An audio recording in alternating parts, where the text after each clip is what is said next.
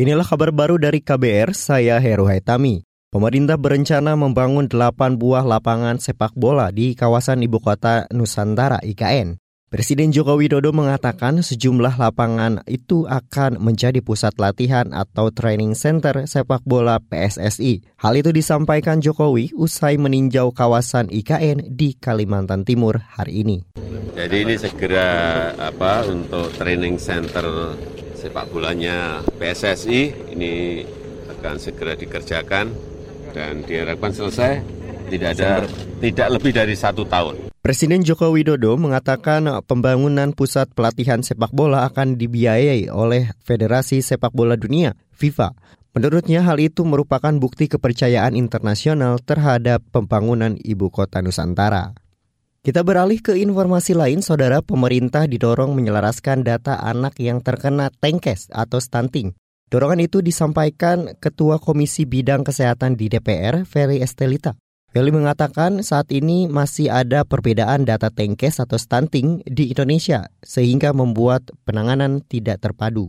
Komisi 9 DPR RI memberikan perhatian terhadap perbedaan data stunting antara hasil survei status gizi Indonesia SSGI dan elektronik pencatatan dan pelaporan gizi berbasis masyarakat atau EPPGBM. Kami mendorong ada penyelarasan data stunting sehingga kerja keras pemerintah pusat dan pemerintah daerah dapat tergambar dari data yang lebih akurat.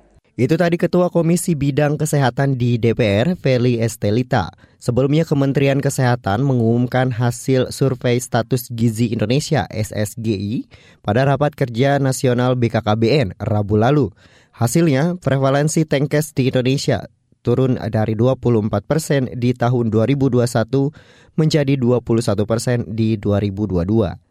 Terakhir kita ke lantai bursa, saudara indeks harga saham gabungan IHSG ditutup menguat 17 poin ke level 6.856. Kenaikan ini melanjutkan tren penguatan kemarin. Penguatan indeks di akhir pekan ditopang sejumlah kenaikan sektor saham.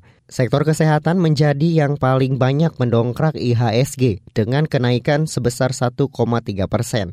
Sebanyak 250 saham menguat, 240-an saham menurun, dan 220-an stagnan. Nilai transaksi perdagangan hari ini mencapai 8 triliun rupiah. Sementara kurs rupiah di pasar spot tersungkur di akhir perdagangan hari ini.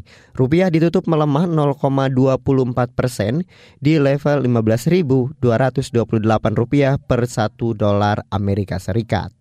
Demikian kabar baru dari KBR, saya Heru Hetami, salam.